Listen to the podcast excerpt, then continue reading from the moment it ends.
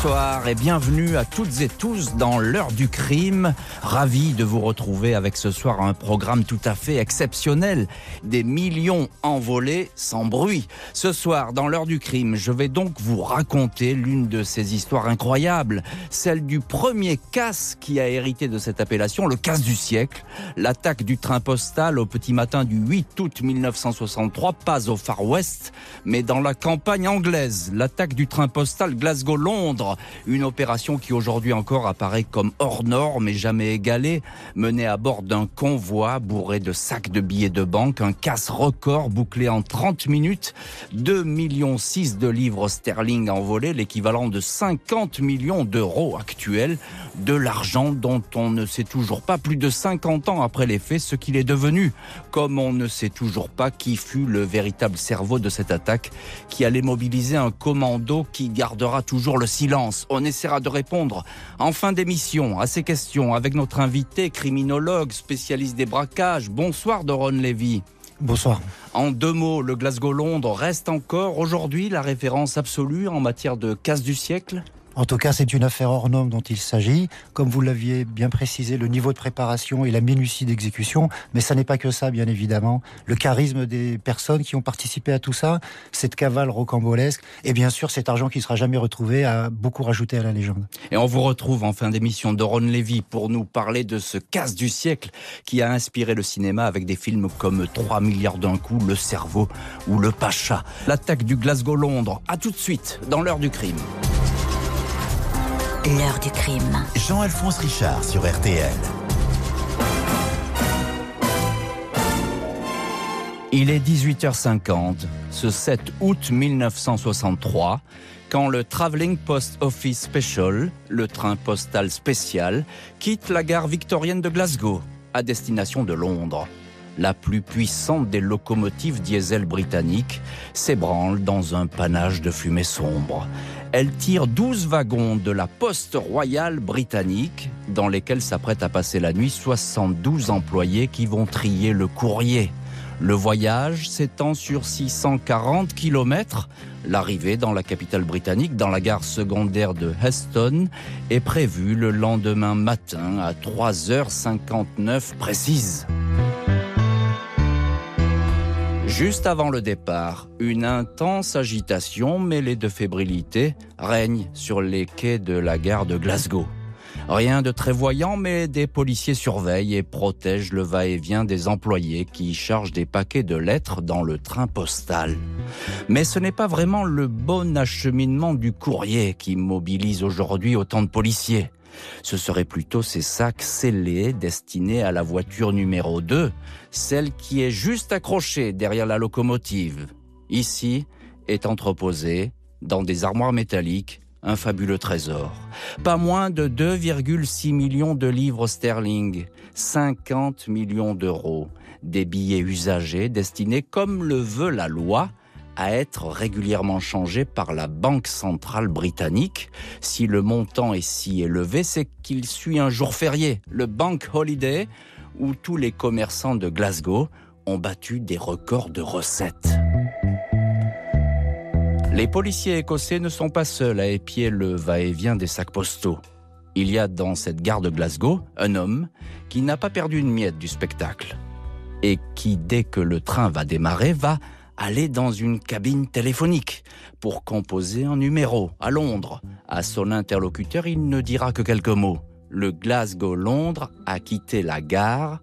Le top départ sera ainsi donné à une opération préparée depuis presque quatre mois, depuis le mois de mai, quand un mystérieux informateur a pris contact avec un avocat à la réputation sulfureuse. Le jeune loup du barreau londonien Maître Brian Field est non seulement un homme de loi qui défend la pègre, mais sert également d'intermédiaire sur les braquages. Maître Field écoute donc ce messager anonyme lui donner les clés d'un coup formidable et facile. Le train postal Glasgow-Londres est bourré d'argent et il n'est pas protégé. Aucun des 72 postiers n'est armé, aucun policier, histoire de ne pas attirer l'attention Aucun policier n'est à bord. Cerise sur le gâteau, par mesure d'économie, la radio n'a pas été installée sur ce convoi qui, officiellement, ne transporte que du courrier, carte postale et mots d'amour.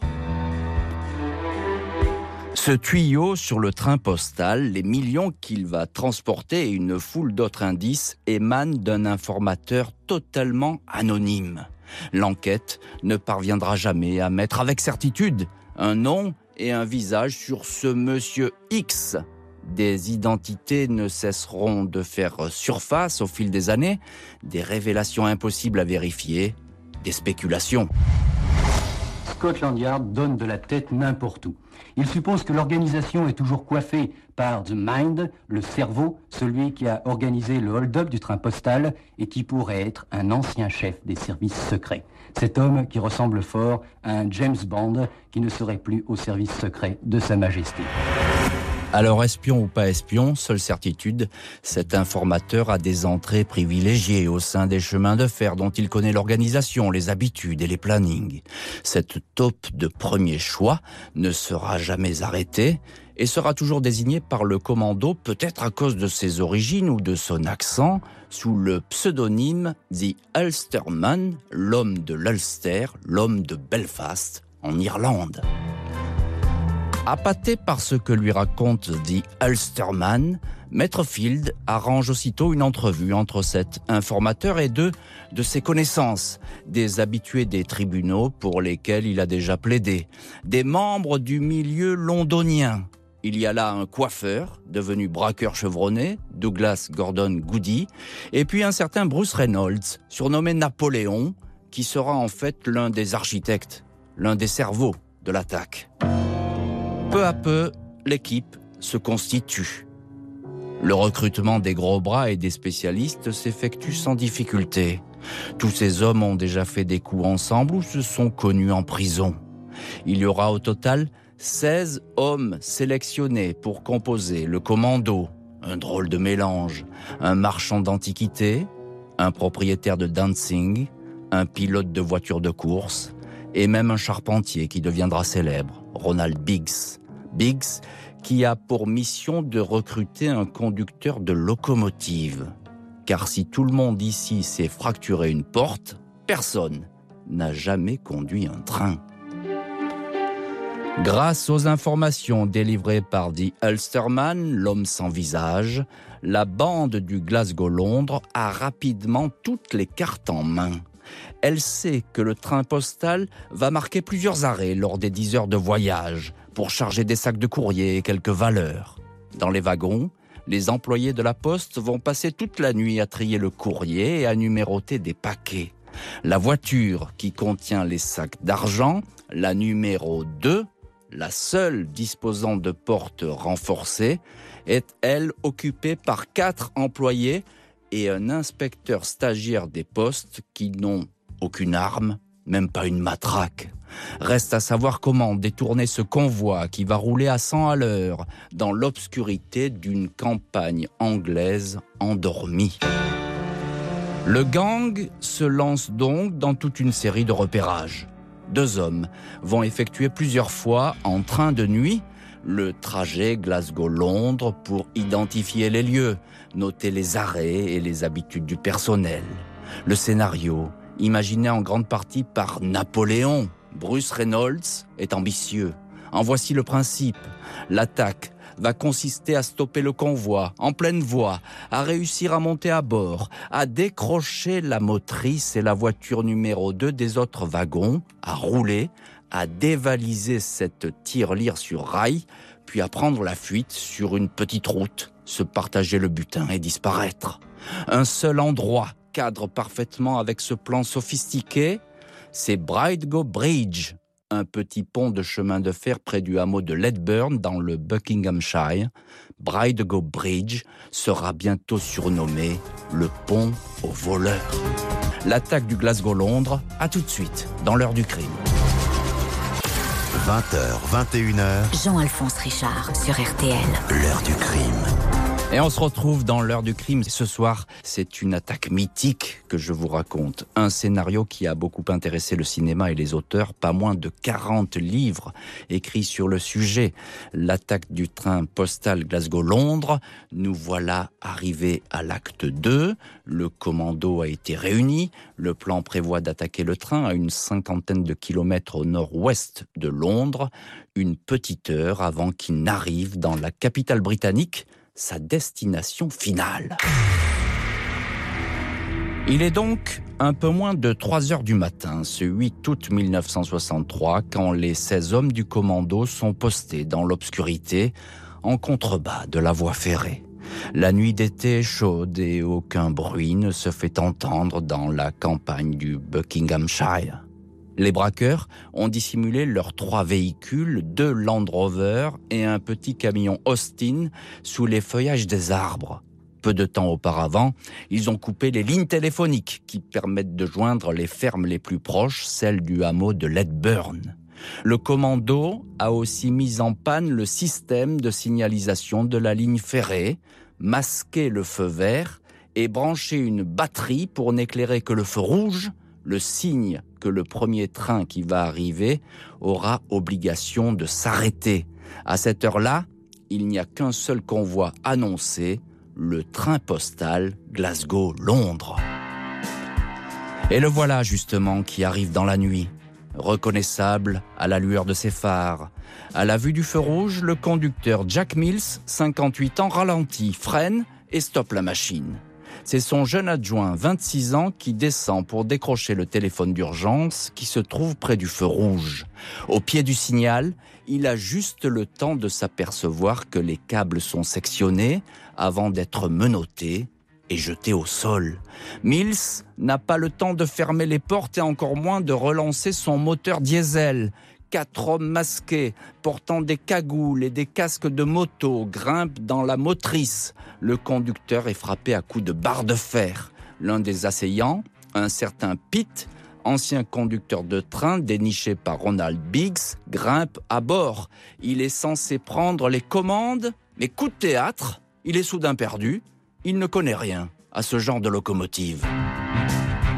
C'est l'affolement dans le poste de pilotage. Pendant ce temps, Trois hommes s'affairent à décrocher le reste du convoi de la voiture numéro 2 qui contient l'argent et de la locomotive. Dans les wagons suiveurs, les quelques 70 postiers ne se sont aperçus de rien. Pas intrigués plus que cela par cet arrêt en rase campagne. Pour le commando, il faut absolument avancer, rouler jusqu'à ce pont de Brightgo, on reprend donc en main le conducteur Jack Mills à moitié groggy et on le force sous la menace à prendre les commandes. Jack Mills ne récupérera pas des coups reçus. Il mourra six ans plus tard d'une leucémie sans avoir jamais pu reprendre son travail, sans qu'il soit non plus médicalement prouvé que son agression avait causé des dommages irréversibles à son cerveau. Le train se remet en marche, un kilomètre seulement, puis stoppe définitivement sur le petit pont. Le commando force alors les portes de la voiture numéro 2 qui cède sans difficulté. Les cinq postiers à l'intérieur tentent de s'interposer, mais sont frappés à coups de matraque et jetés au sol aucun coup de feu n'a retenti. En une quinzaine de minutes, les armoires d'acier qui enferment les sacs remplis de millions de livres sterling sont forcées. 128 sacs sont extraits un à un, deux tonnes et demie de billets qui passent de bras en bras puis sont balancés du haut du pont sur une minuscule route. Le butin est chargé dans le petit camion. L'opération a duré moins d'une trentaine de minutes, mais l'affaire n'est pas terminée pour autant. Le camion et les deux voitures des voleurs filent désormais vers la ferme isolée de Liverslade, à une quarantaine de kilomètres de Brightgo Bridge. Cette bâtisse en ruine a été achetée sous un faux nom, deux mois auparavant, pour une poignée de livres. Cette ferme est la planque idéale. Pour ne pas attirer les soupçons, le nouveau propriétaire a fait savoir qu'il avait l'intention d'en faire une résidence secondaire. Les habitants du coin ne sont donc pas surpris en voyant débouler deux jours avant le casse trois voitures avec des hommes en tenue de peintre, des ouvriers en salopette qui se sont immédiatement mis au travail dans la ferme abandonnée et ont obstrué les fenêtres. Les fenêtres de leur salle de conférence de guerre avaient été passées au bleu foncé pour ne pas signaler à l'attention des voisins des veillées un peu trop tardives. Cette ruine est effectivement l'endroit où les derniers détails de l'attaque ont été réglés. Le lieu où à présent ils se partagent le magot. S'entraîner car les messages radio captés par les malfrats le prouvent, la police est en route. Sur place, au petit matin, la police du Buckinghamshire, vite épaulée par Scotland Yard, s'efforce de recueillir le moindre indice. Même si les employés des chemins de fer ont cru bien faire en remettant de l'ordre sur la scène de crime, en réparant notamment le fameux feu rouge. La police saisit toutefois des billets de banque oubliés, photographie des traces de pas et récupère une matraque. L'enquête ne traîne pas.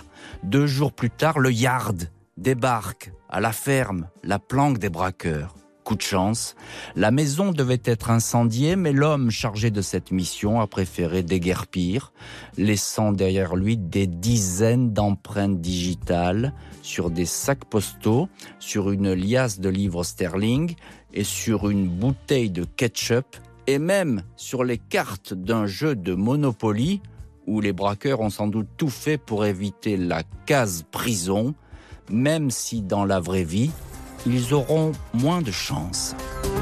L'attaque du Glasgow-Londres, à tout de suite, dans l'heure du crime. Jean-Alphonse Richard, l'heure du crime sur RTL ce soir l'attaque du train postal Glasgow-Londres au mois d'août 1963. Un commando parfaitement préparé et organisé de façon quasi militaire a réussi un exploit retentissant, stopper un train en rase campagne et dévaliser en une demi-heure l'équivalent de 50 millions d'euros. Mais ces gangsters ont laissé des traces et la police se rapproche. À Londres, le superintendant de Scotland Yard, Thomas Butler, retrouve à travers les empreintes laissées derrière eux par les braqueurs du train postal Glasgow-Londres de vieilles connaissances. Six jours seulement après le casse du siècle, la police a interpellé le premier braqueur, un certain Roger Cordray. Les coups de filet se multiplient. La police met un coup de pied dans la fourmilière de la pègre londonienne les arrestations se suivent et se ressemblent. Parmi les suspects interpellés figure notamment Ronald Biggs, dit Ronnie, second couteau de l'opération qui pourtant sera bientôt le plus connu des acteurs du Glasgow-Londres. Ou encore l'avocat ripou Brian Field, l'homme qui avait aidé au recrutement du gang. Dans une de ses mallettes, la police trouve 22 livres sterling, dont l'une d'elles, numéro de série A15 901 750, se rapproche de la série des billets volés. Aucune trace de l'argent. Et tous les suspects n'ont pas été rattrapés, loin de là. Tout d'abord, le mystérieux informateur, l'Ulsterman, on ne le retrouvera jamais. Bien des années plus tard, l'un des braqueurs, Douglas Gordon Goody, installé en Espagne après avoir purgé sa peine, donnera un nom pour identifier le fameux Ulsterman, à savoir un employé des postes irlandais et travaillant à Londres, un certain Patrick McKenna, mais aucune preuve ne viendra toutefois corroborer cet aveu tardif. La police finira en revanche par mettre la main sur Bruce Reynolds, l'un des cerveaux celui qu'on surnomme Napoléon, avait embarqué avec sa femme Angela et son fils Nick pour le Mexique puis le Canada. Il sera rattrapé cinq ans plus tard, condamné à 25 ans de prison, le tarif pour les braqueurs du Glasgow-Londres. Car le royaume d'Angleterre veut faire un exemple. Le procès de 11 hommes suspectés de l'attaque du train postal s'ouvre seulement cinq mois après les faits, le 20 novembre 1964. La salle d'assises d'Aylesbury, dans le Buckinghamshire, est comble. 51 jours d'audience et 240 témoins pour un procès qui, finalement, tourne en rond. On ne sait rien de l'homme qui a donné les informations, l'énigmatique Ulsterman, introuvable. On ne sait pas grand-chose sur qui a vraiment fait quoi. On ignore où est l'argent. Mais qu'importe, les peines sévères pleuvent, entre 24 et 30 ans de prison pour tout le monde. La justice britannique met ainsi un point final au casse du siècle, sans être parvenu à rendre les braqueurs antipathiques, sans imaginer non plus que ce roman feuilleton, digne des meilleurs polars, s'enrichirait de bien d'autres chapitres. Quinze mois après le casse, Ronald, dit Ronnie Biggs, s'évade de la prison de Wandsworth au cours d'une promenade. Il escalade le mur d'enceinte avec une échelle de corde et saute de l'autre côté. Le camion qui a permis à Ronald Biggs de sauter le mur de la prison est resté pendant trois semaines dans un terrain vague où les complices de Ronald Biggs ont installé l'élévateur hydraulique qui a permis à Biggs de franchir les six mètres du mur de sa prison. S'ensuit une interminable cavale. Depuis jeudi dernier, les élégants et froids policiers du Yard ont perdu leur flegme et leur humour depuis jeudi, depuis l'évasion du pirate du rail, Ronald Biggs. Un coup de téléphone à Scotland Yard et les policiers se lancent à l'attaque d'une propriété de Cranleigh, à 50 km de Londres. Ils sont armés de fusils et de grenades lacrymogènes. Ils investissent la propriété, mais Ronald Biggs, le millionnaire évadé, n'est pas là. Il n'y a jamais été. Pendant 36 ans, Ronald Biggs va apparaître comme le survivant le plus extravagant du casse du siècle. Il échappe à la police britannique, il se réfugie tout d'abord à Paris, où il se fait modifier le visage lors d'une opération de chirurgie esthétique. Il s'appelle successivement Terry King, Terry Cook, et Michael Haynes. Il part en Australie où il gagne sa vie en renouant avec son premier métier, charpentier. Il fabrique des décors et des plateaux pour le cinéma et la télé. Sous de fausses identités, son épouse Charmian et leurs deux enfants le rejoignent. Mais Scotland Yard retrouve sa trace. Biggs s'enfuit donc au Brésil, où il est en sécurité, impossible à extrader. Il pose ici avec un cigare et en chemise hawaïenne sur la plage d'Ipanema à Rio et monnaie ses confidences dans son petit appartement de ses petits bas, se présentant comme le plus grand braqueur du XXe siècle. Ronald Biggs ne délivrera aucun véritable secret sur le casse du siècle, si ce n'est quelques anecdotes nostalgiques et l'aveu de vivre comme une bête traquée. C'est d'ailleurs lui-même qui contactera Scotland Yard pour obtenir un passeport et pour pouvoir entrer à Londres. Malade du cœur et vieillissant, il devient le dernier homme à aller en prison pour le casse du Glasgow-Londres, le détenu 002 731 de la prison de haute sécurité de Belmarsh. Vieillard recroquevillé sur un fauteuil roulant, il sera libéré pour raison médicale, il s'éteindra à 84 ans sans que la mort soit un point final à cette histoire, loin de là, plus de 50 ans après, l'attaque du train postal Glasgow-Londres n'a pas livré tous ces mystères.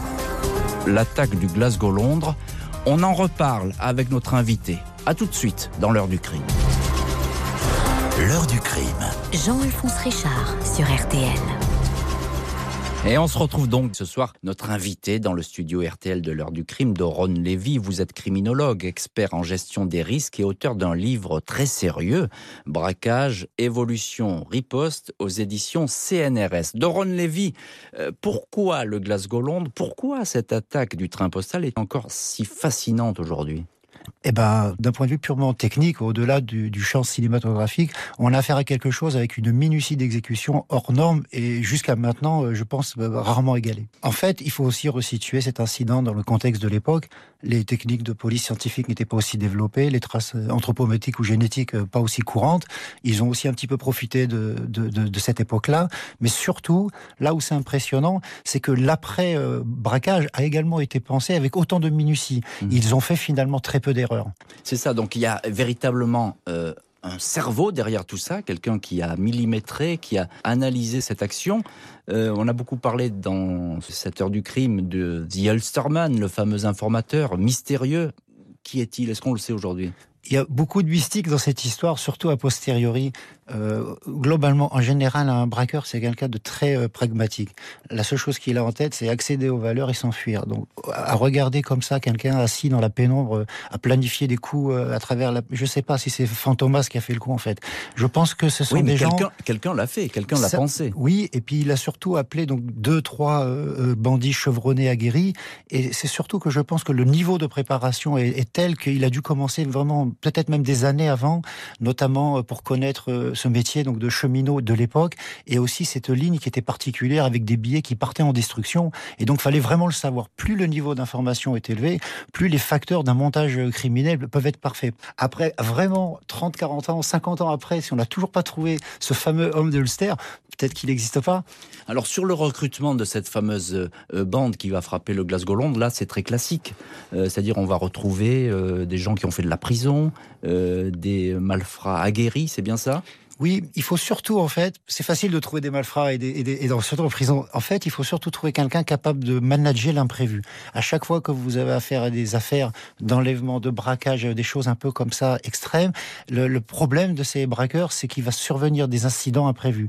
Et comme on sait qu'on a affaire à des, à des personnes vraiment sérieuses, c'est qu'ils ont anticipé la plupart donc de ces imprévus, notamment avec la location de cette ferme, l'achat même, les, la préparation sur la partie technique au niveau du trajet du train, ce qui est absolument euh, jamais, jamais vu pour l'époque, hein, de, de, modifier mmh. tout ça. On se trouverait dans un film moderne de, de, James Bond. Et puis surtout le management de la chose, c'est-à-dire qu'ils avaient des gens qui étaient pas forcément, euh, qui se connaissaient pas forcément, peut-être qu'ils ne savaient pas l'un et l'autre le rôle exact de chacun. Et donc il y avait deux managers. Hein, on n'est vraiment pas dans le du chose géniale, qui devaient piloter les performances de chacun dans le but au final de pas se faire attraper. Ce qui n'arrive en fait véritablement jamais, même dans ce cas du siècle, on finit souvent en prison. C'est-à-dire qu'on s'aperçoit aussi dans cette histoire que euh, finalement ce gang, il a été compartimenté. Hein il y avait, chacun avait une mission très précise. Si on doit comparer à d'autres montages criminels, à chaque fois qu'il y a eu cette efficacité, le mieux, c'est que chaque personne sache ce qu'il a à savoir et ne parle pas trop. Le danger, c'est toujours le facteur humain. La clandestinité et la cavale est quelque chose de très compliqué, même à l'époque. Mmh. J'en parle pas encore. Aujourd'hui, c'est encore plus compliqué. On, on, va bien sûr reparler des, des cavales, mais euh, sur, sur les, le, le, le savoir-faire de ces gens-là, euh, on s'aperçoit que euh, chacun a sa propre mission. Puis euh, vous parliez du facteur humain. Effectivement, il y a euh, cet homme qui doit piloter la, la locomotive et qui n'y arrive pas. Euh, ça fait partie des. Ça fait partie des imprévus qui peuvent survenir, comme il y aurait pu avoir un policier qui passait par hasard en promenant son chien, comme il aurait pu y avoir je ne sais quel incident. Et c'est là qu'on voit à quel point, bon, ben, ils ont su euh, euh, prendre des décisions euh, sous stress extrême. Ils ont réussi quand même à faire leur coup, à s'en aller. Alors évidemment, même à l'époque, on, on, quitte pas comme ça un appartement dans lequel on a vécu quelque temps sans laisser des traces. C'est ces traces-là qui feront, qui seront identifiées et ensuite très vite rattrapées. Mais pour le coup, encore une fois, c'est pas ici que l'affaire elle est, elle est fantasmatique. C'est que dans le déroulé qu'il y a derrière, il y a des évasions, de la chirurgie esthétique, etc. Et il y a tous les apparats mmh. de quelque chose de très cinématographique qui a duré dans le temps des dizaines d'années. Est-ce qu'on peut imaginer, euh, Doron Levy, que cette opération se soit faite sans complicité de très haut niveau? Euh, notamment au sein de l'administration des postes britanniques. Ça a été évoqué par les enquêteurs à une époque. Alors, je pense que vous avez raison, ce serait difficile, sans complicité interne, d'imaginer un tel scénario avec, a posteriori, une telle minutie dans l'exécution. C'est sûr qu'il y a, voire une, voire plusieurs complicités internes. La thèse de l'homme mystérieux qui, aurait tout monté à l'origine en imaginant par avance euh, les tenants, les aboutissants avec des, des capacités de fuite, euh, comme je suis pas sûr. Encore une fois, tout ça reste un mystère. Euh, euh, les complices qui ont été arrêtés, qui étaient en prison, ont beaucoup joué de cette dimension médiatique, puisque ça redore aussi le, le, le l'ego, mais pas, que, ça leur a permis aussi de dépenser tout l'argent. N'oubliez pas que l'argent n'a jamais été retrouvé. Donc euh, qu'il y ait quelqu'un, euh, complicité interne ou pas, ça change rien. Je crois qu'ils ont évoqué beaucoup de choses, parce qu'il y a euh, l'homme mystérieux qui aurait donné mmh. toutes ces informations. Après, le, le, le, poste de la personne en soi est pas important. Ce qui compte, c'est comment le niveau d'information qui est sorti à l'extérieur. Normalement, lorsqu'une information sensible sort comme ça de, à l'extérieur, dans les oreilles d'un voleur notamment, elle est souvent un peu exagérée parce qu'elle est imprécise ou voire euh, pas exacte. Là, on a affaire à quelque chose où ils avaient les horaires, les noms, euh, ils savaient qu'en neutralisant euh, telle lampe, ils allaient euh, mettre telle lampe, ils savaient à tel pont. Enfin, c'était tellement précis, à se demander si tout monde n'est pas dans le coup. Un coup comme l'attaque du train postal, c'est quelque chose qui est sûrement très long à monter, et mais qui euh, suppose aussi beaucoup de moyens pour les recrutements, payer les gens, etc. Comment ça se passe? Alors, chaque comment dire incident, enfin un braquage, si vous voulez, il est toujours monté selon cinq piliers. Et c'est vrai qu'ils ont respecté ces piliers. Par exemple, ils ont fait beaucoup d'informations au préalable parce que le coup était ambitieux. Donc je pense que c'est au moins des années à savoir, je sais pas, qui travaille où, quand. Imaginez que vous fassiez un coup comme ça, vous vous préparez, vous venez avec 18 copains et le train vous l'ouvrez avec des timbres postes. Et vous rigolez, mais c'est arrivé sur un fourgon blindé sur la 1 il y a quelques années. Euh, les mecs, ils risquaient 20 ans de prison pour 2 euh, millions de timbres postes. Donc il faut pas se tromper. Il faut manager les gens. Faut savoir, faut pas qu'ils racontent leur vie une fois que tout ça est. C'est le principal risque. C'est que les gens qui réussissent un coup comme ça partent avec l'argent, racontent leur vie à leurs femmes, à leurs copains ou à leurs voisins. Euh, ensuite, il faut assurer cette vie en clandestinité. Tout le monde n'est pas prêt à assumer. parce que ça, c'est de la théorie, tout ça. Et encore une fois, l'argent, ils l'ont dépensé au vu au sus de tous pratiquement, et on n'en a jamais retrouvé un seul centime à part les billets qui étaient tombés des sacs. Euh, comment réagit euh, à l'époque le, gouvernement britannique, les autorités? Alors le gouvernement britannique, c'est une affaire d'État. C'est une affaire d'État. C'est euh, le plus gros casse de l'histoire du pays à l'époque et euh, également, ça peut susciter énormément de vocations d'un point de vue purement policier. Et ça, ils le savent. D'ailleurs, euh, dans les 20-30 dernières années qui ont suivi ce cas, jusque dans les années 2010, si vous voulez, on peut euh, voir chaque 2-3 années, en tout cas en Europe ou même aux États-Unis, des cas de cette grandeur-là, avec chaque une histoire différente. Mais ça a certainement dû susciter, susciter des vocations, en tout cas au niveau cinématographique. L'attaque du Glasgow-Londres, on vous retrouve tout de suite de Ron Levy dans l'heure du crime. L'heure du crime. Jean-Alphonse Richard sur RTL. Ce soir, on retrouve notre invité Doron Levy pour parler plus précisément de l'attaque du train postal Glasgow-Londres. Attaque spectaculaire, incroyable hold-up euh, en pleine voie, euh, un train dévalisé. Euh, sait-on, Doran Levy, comment cet argent qui a été dévalisé par les, les gangsters, comment il a été dispatché, partagé ensuite entre les auteurs?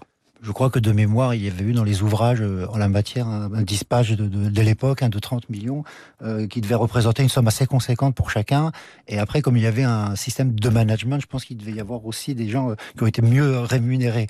Mais ça reste encore une fois leur principale motivation, l'appât du gain rapide et sans risque. Et là, pour le coup, ils ont réussi leur coup.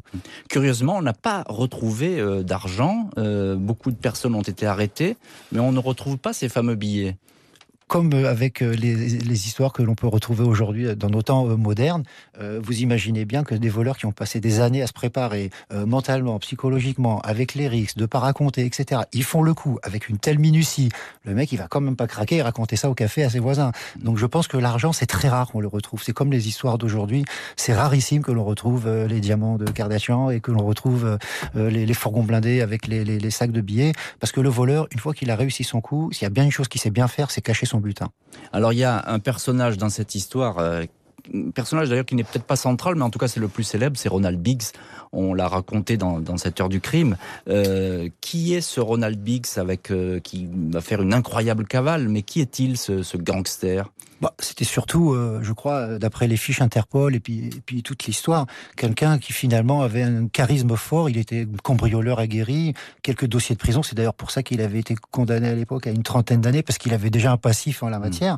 Mais c'est surtout quelqu'un qui a su profiter de certaines vagues ou certaines erreurs peut-être de, de la police ou du cadre juridique international de l'époque, puisque encore une fois tout ça a changé aujourd'hui. Les conditions d'extradition de gangsters comme ça, elle est beaucoup plus facile aujourd'hui. Une fois qu'il a été condamné, hein, c'est ça. Une fois qu'il a été condamné, qui s'est évadé dans fin en 66. Il a même pas passé deux ans en prison. Donc sur quelqu'un qui a été condamné à 30 ans, c'est ce côté-là qui a suscité des vocations et a donné une sorte d'aura de magie et de Robin des Bois qu'il n'est pas finalement, hmm. puisqu'il a dépensé tout son argent et il a fini ruiné et malade.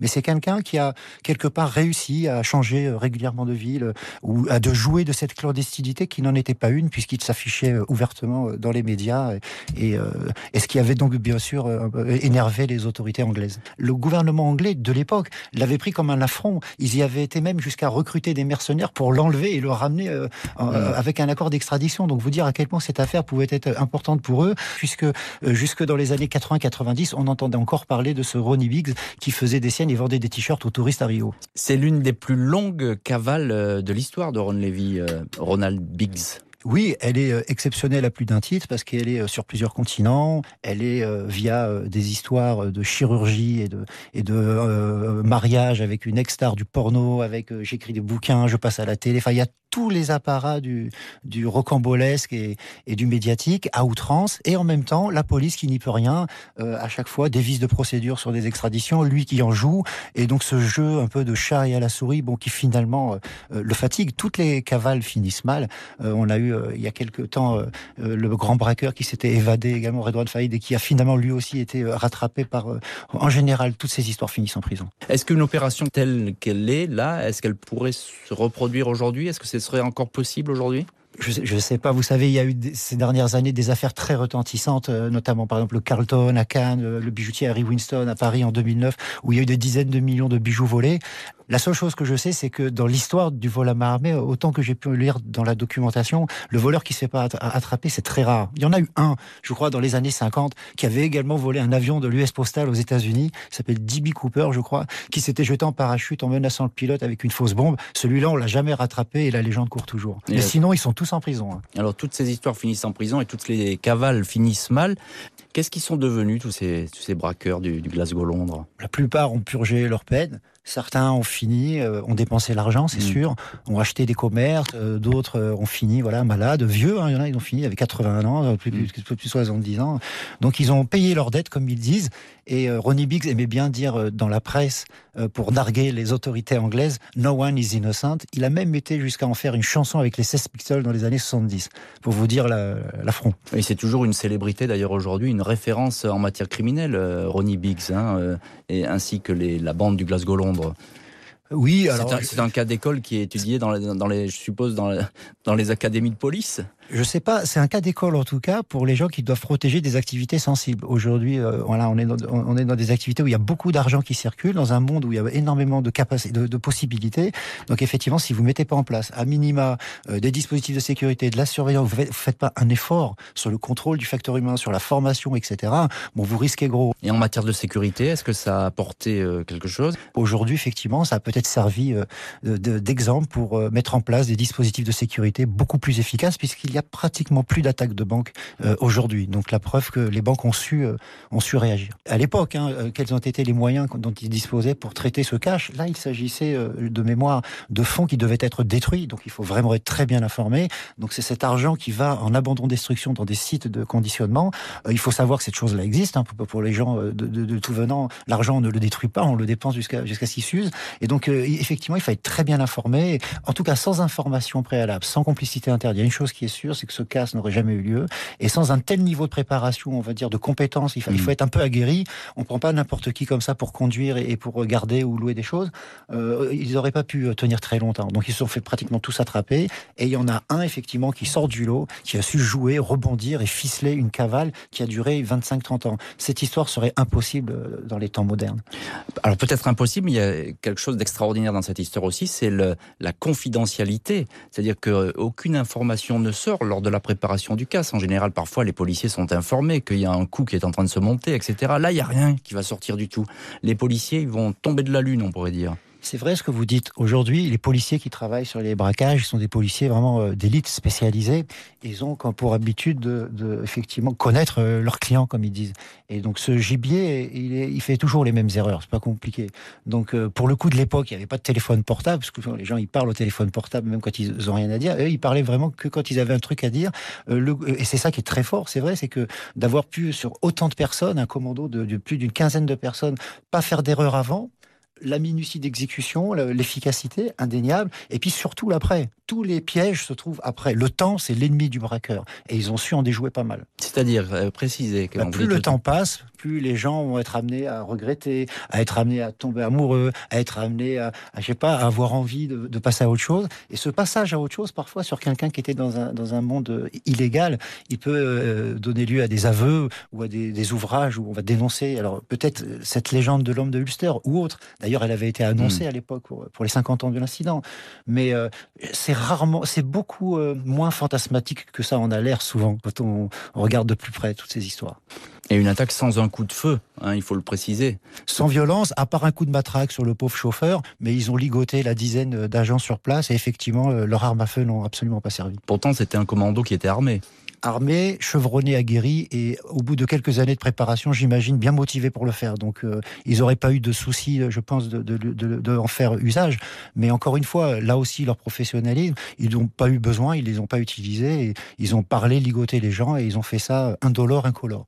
C'est, ça reste euh, effectivement le, le, casse du siècle par excellence, le Glasgow-Londres. Pour ces multiples raisons, c'est-à-dire ce niveau de préparation, cette minutie d'exécution, pas d'erreur, aucun coup de feu, un butin record, un supposé mystérieux informateur qui suscite la légende, une cavale plus que rocambolesque, de multiples évasions, et au final, mm. l'argent qui sera jamais retrouvé. Donc effectivement, euh, une affaire sans précédent.